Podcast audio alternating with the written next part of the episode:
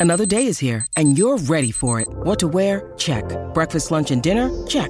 Planning for what's next and how to save for it? That's where Bank of America can help. For your financial to-dos, Bank of America has experts ready to help get you closer to your goals. Get started at one of our local financial centers or 24-7 in our mobile banking app. Find a location near you at bankofamerica.com slash talk to us. What would you like the power to do?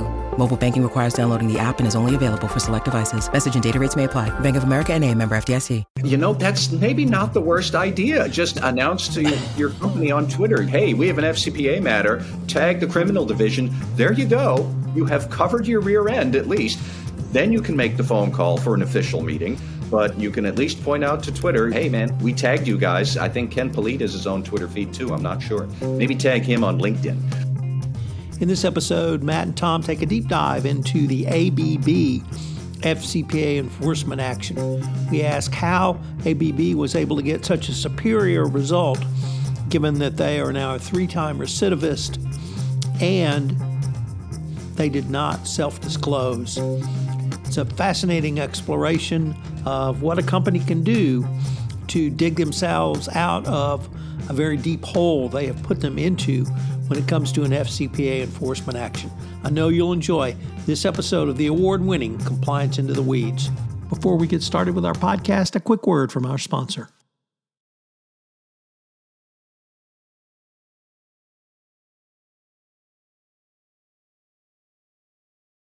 Hello, everyone. Tom Fox and Matt Kelly back for another episode of the award winning Compliance into the Weeds. And late last Friday, as in, I think after 5 Eastern, the Department of Justice dropped a press release that they have concluded their FCPA resolution with ABB. Both Matt and I studied it over the weekend. Matt blogged about it. I'm in the middle of a series on it, so we thought, what a great time to talk ABB. So, with that incredibly long winded introduction, welcome, Matt.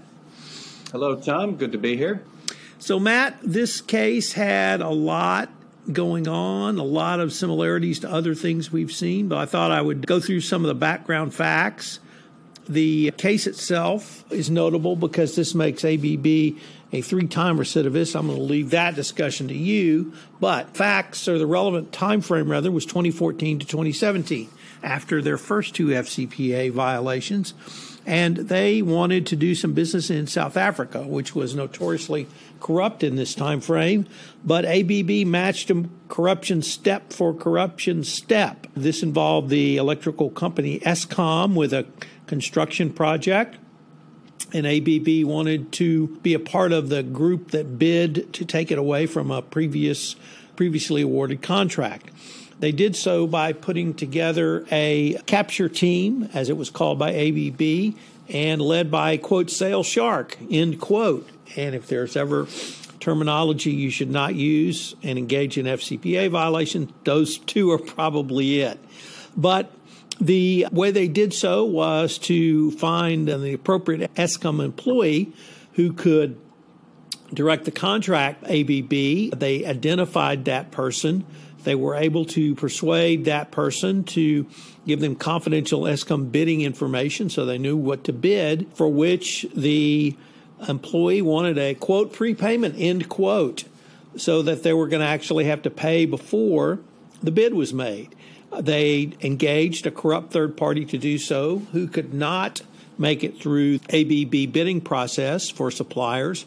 Nevertheless, that was waived by the corporate office in Switzerland, not by the local team in South Africa, who didn't really seem to be aware that actually corruption was going on. However, the subcontractor they hired was so corrupt, that subcontractor kept the money that was going to be paid to Eskom. So they had to bring in a second corrupt subcontractor to make the payments. And here it got even more interesting because once again, the subcontractor couldn't meet local supply chain requirements. So they brought in a supply chain expert from the United States to help massage this process. This supply chain expert did, and he did so by hiring two competent subcontractors to work under corrupt subcontractor two. But then, after going through all this work to figure out a way to get him through the ABB process, they were already on site doing work, so he went ahead and approved them anyway, and he went back to America. So much for the uh, ABB supply chain internal control. That led to millions of dollars of payments on a regular basis to Eskom, and the contract was awarded to ABB. I'm going to take it up to there because then ABB somehow finds out about this, whether by hook, crook, or nook, or through internal reporting, and they decide they're going to contact the Department of Justice. You want to pick it up from there? Yeah, so Tom, that was a great cap of all of the details of the bribery. And honestly, folks, we have heard this many times before in variations. Third parties involved, due diligence processes short circuited. And here we are. Uh, so, corporate management at some point in the late 2010s decides that they want to disclose this to the Justice Department. Isn't that great? But in one of the weirder voluntary self disclosure efforts I have ever heard of. Apparently, ABB called or contacted the Justice Department, said, We would like a meeting. And they just made their meeting request. Did not tell the Justice Department what the meeting would be about, but the Justice Department just said, okay, sure, we'll take a meeting. And then in between the meeting request to disclose this corruption and the actual meeting, which happens sometime in the future, media reports came out about this corruption. And because of that weirdness, ABB lost the voluntary self disclosure credit that they might have been eligible for. And then we can talk a bit more about all of the other unflattering circumstances here. Long story short, at the end of it, they had to pay a total of, I think it was 460 ish million in penalties, civil and criminal, to the Justice Department, Securities and Exchange Commission, regulators in South Africa, regulators in Switzerland. Apparently, there is an, another end of this settlement about to come down in Germany because some of those involved were German nationals. But big honking mess of money that ABB had to pay. Three year deferred prosecution agreement. They did not have to pay, plead guilty, although some ABB subsidiaries did plead guilty to corruption charges. But, Tom, I think the big news here is that ABB is a three time FCPA offender and did not get a corporate monitor, did not have their chief compliance officer in CCO certifying the compliance program. Those stipulations, which we have talked about all year here in FCPA land, which the Justice Department has talked about all the time, they were not part of this settlement for conduct that, at the least, does not look flattering. As you described, the actual machinations of this scheme did not look good. We have this third FCPA offense. We've never had one of those before, but ABB had to settle first in 2004 and then second in 2010. Did not get the self disclosure conduct credit. And yet, here we are still with no monitor, and no certification requirement for the compliance officer. So it's a weird settlement at first glance, and that's why I think it is quite intriguing for compliance officers to take a look at. I absolutely agree, Matt. And indeed, this week on my blog post series, I am posing three questions with each different part of the settlement I'm studying with. Number one, how did ABB obtain such a superior resolution? Number two, how did a three time FCPA violator avoid a monitor? And three, why is there no requirement for CCO certification? Matt, I guess we should have known something was up when last week there was a speech by yet an, another DOJ official who indicated that, and not indicated, said outright that CCO certification was not mandatory, that it would be uh, dealt, delivered on appropriate cases. You and I both scratched our head a little bit about that because I had heard Kenneth Polite say that it was mandatory going forward. And I think you may have heard the same things from other speeches as well. So was that a clue that something was about to change? I think it was. So we have known for, I don't know, at least a week or two that the ABB settlement was coming soon but nobody knew the exact terms of it. And then last week at the big FCPA conference happening in Washington, where the who's who of FCPA people, except Tom, for me at least, I don't know if you were there. So they were all gathering, and they heard from Nicole Argentieri, who is the acting principal deputy assistant attorney general. But she gave a speech that generally just rehashed everything we have heard all year long about FCPA enforcement policies. And then she threw in this extra coloring or shading about compliance officer certifications, where she said, and I'll just quote it here we will consider requiring certifications, blah, blah, blah. And then if the requirement is imposed, and there's a lot of ifs, there's a lot of considerings, there's a lot of maybes and what have yous and whatnots. And that just struck me as a very different tone than what we had been led to believe by other Justice Department officials that this would be mandatory. And so, in hindsight, the very next day, ABB has its settlement where this looks terrible. We've been talking about recidivist offenders and CCO certifications all year long, and none of it is here. None of the worst possible sanctions are included. So I do think that maybe was a clue. And I have some thoughts about why ABB probably got the more favorable resolution than it did. And to be honest, 400 million in fines and a three-year prosecution deal and quarterly meetings in person with the Justice Department for all of those three years in the DPA and annual reports to the SEC. This is not a fun deal by any chance or by any stretch, but it could have been a lot worse. One would think it should have been a lot worse, and yet it was not a lot worse. And so, you know, that we have to puzzle out what did ABB do? Apparently, so impressed the Justice Department that they said, we are still, even now, not going to stick you with a monitor, and your CCO won't have to certify the program. Spot on, Matt. I haven't gotten to that blog post yet, but I'm going to entitle it a win for compliance because it struck me, even with the limited amount of information we received in the settlement documents that ABB had really gone above and beyond, not simply in cooperating during the pendency of the investigation on the enforcement action, but also in the remediation. But before we get to the remediation, you identified one line that potentially struck you or struck you as potentially indicating why the cooperation on the investigation was given so much credence or credit. What did you see? So it, this actually came from the SEC's settlement order, not the Justice Department order. Which, by the way, DOJ, if you are listening, shame on you for not disclosing the settlement orders in your press release and having us all look through PACER and those other antiquated court systems to dig up the filings. Not cool, DOJ. But the SEC, modern agency that it is, did post its settlement order and included this one line where they said, ABB's cooperation included real time sharing of facts learned during its own internal investigation.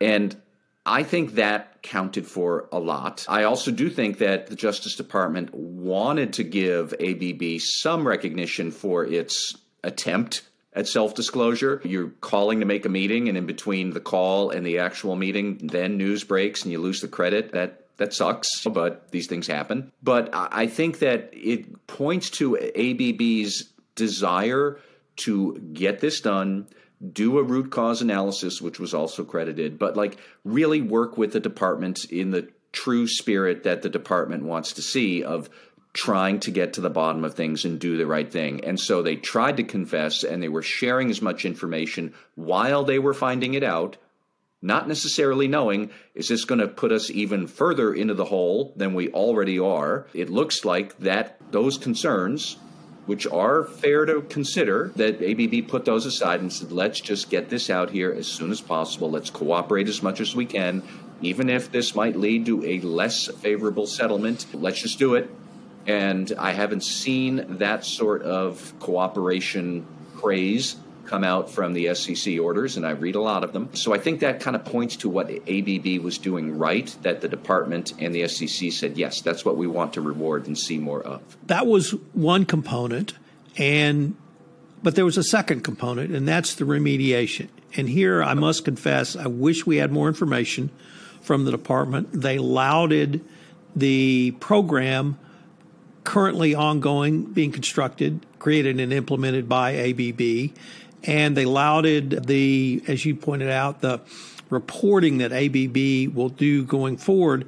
Did, were you able to figure really out anything from the settlement resolution documents as to why the compliance program was deemed so extraordinary in the remediation phase? No, that's the short answer. They do have the Justice Department in its Schedule C which lists the compliance reforms that a company is supposed to either have in place or be putting in place. If you look at the Schedule C that is relevant to this case here, it really just it's thorough and comprehensive in what ABB must be able to do, but it's plain vanilla about that. They must have a good third party oversight system. Yeah, no kidding, DOJ. Tell us something we don't know. But they don't tell us anything we don't know. This the improvements that ABB is supposed to have in place are pretty much just a cut and paste job from the FCPA resource guide that the department has put out. Now that's a very good guide but it doesn't give us much specifics about what ABB has been doing here. So it leads me to think that maybe this is more about ABB's efforts and sincerity and desire to work well rather than the complete and comprehensive flawless program that must be in place, which I don't necessarily know that it is finished with all of this yet. They do have a three year DPA, and they are going to have to make more improvements. They are going to have quarterly meetings with the DOJ and annual reports to the Justice Department, to the Securities and Exchange Commission, which does tell me that there's still some work that has to be done here. And while we're on the subject of praising remediation efforts, I have been doing some digging into those prior to FCPA offenses including I like dug up a legal memo I think from Winston and Strawn from like 2004 dusted that off from somebody's MySpace page or something. But basically even back then in the first offense the Justice Department was saying you did a really good job remediating. Really? Because they screwed it up again in 2010 and now they've messed it up again a third time. So I do somehow sometimes wonder what does the department mean when it's saying it's praising the remediation efforts? Because you've been praising him and praising him, and we're still here a third time around. So at some point in the future, if we have a four time FCPA violation from them or some other company, are we still going to see this boilerplate of they did a good remediation job? I'm sure ABB's heart is in the right place, but the track record does not look good. And now we just have the department throwing around good remediation, good job. I'm not sure what this means. So, one of the things that intrigued me, if we could go back to uh, some of your earlier remarks, was around the desire to self disclose, attempt to self disclose, or putative self disclosure. I'm not quite sure which. Yeah. Because under the Monaco memo discussion of monitors, the number one factor was self disclosure. So now have we created some new category? Well, we really meant to self disclose. And could that be expanded to we really meant to self disclosure, or we just thought about self disclosure? Any idea why there was such an extensive discussion of that? Was it to really show something beyond, hey, they didn't meet the self disclosure requirement? If you consider the counterfactual here of let's say that the SEC, the Justice Department rather, they let's say they did nail ABB to the wall and gave them a monitor and said you totally whiffed on self-disclosure. It's your bad luck that you didn't include it in the meeting request. And you put it in the subject line or something. I don't know. But if they had really nailed ABB to the wall and gave them no credence for that self disclosure effort, at least, what signal would that send to other companies? And I don't know that maybe it would have sent more of a scary and negative response or message to other companies that, oh, geez, man, they tried their best and they still got a monitor. I'm definitely going to shut up. What's the worst that'll happen? I'll get a monitor too. So there is a certain, the, the Justice Department has somewhat boxed itself into a slight corner here that they really need to be able to show that cooperating and trying your best will bring benefits. And if you try your best, but your best still isn't very good, and then the department nails you to the wall, I like that's going to do the department, I think, more harm than good. That's my guess. I don't know what you think, Tom. I think they were trying to not necessarily create a new category, but do what you suggested, which is show apparently their heart was at the right place and they meant to, but they just didn't get it done in time. And so I did want to ask were you serious that you should announce on Twitter with hashtag self disclosure going forward?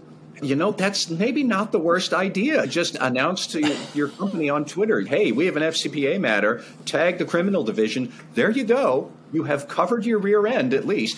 Then you can make the phone call for an official meeting. but you can at least point out to Twitter, hey man, we tagged you guys. I think Ken Polite has his own Twitter feed too. I'm not sure. Maybe tag him on LinkedIn. There is one other issue here. there's two two points that I think are worth raising. Number one, the going back to how the SEC praised ABB for its fulsome, ongoing, in real time cooperation. My friend and colleague, Tom, you might know him too, Todd Haugh, who is a law professor at Indiana University, he made the very good observation that that might sound like a good idea, cooperating in the midst, real time facts and disclosure, all that, isn't it great?